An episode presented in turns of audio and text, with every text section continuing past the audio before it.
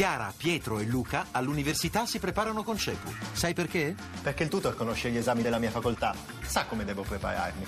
Perché faccio anche verifiche e simulazioni d'esame. Perché non voglio arrivare all'esame con l'acqua alla gola. Capito? Per superare i tuoi esami, chiama CEPU all'833 1188.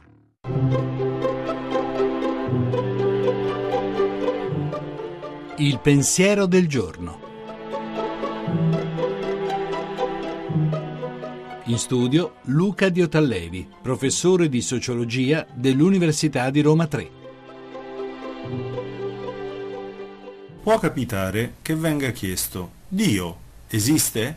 Alcuni si affannano a rispondere sì, che esiste, altri con la stessa forza a sostenere che no, non esiste. Ma cosa esattamente esiste o non esiste?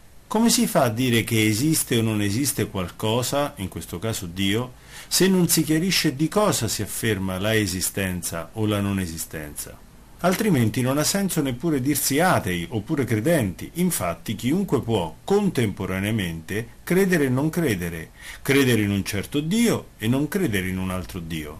Facciamo un esempio. Per tante persone, e prima ancora per tanta filosofia e per tanta teologia, Dio è una cosa, anzi per l'esattezza una cosona, una cosa molto grande che sta dietro o sotto o sopra tutte le altre cose e cosette con cui abbiamo a che fare tutti i giorni.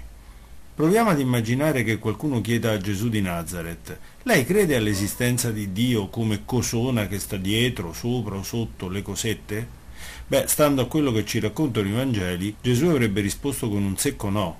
Lui non credeva ad un Dio cosona e certamente preferiva occuparsi delle cosette che non di quella presunta cosona. In quale Dio credeva Gesù?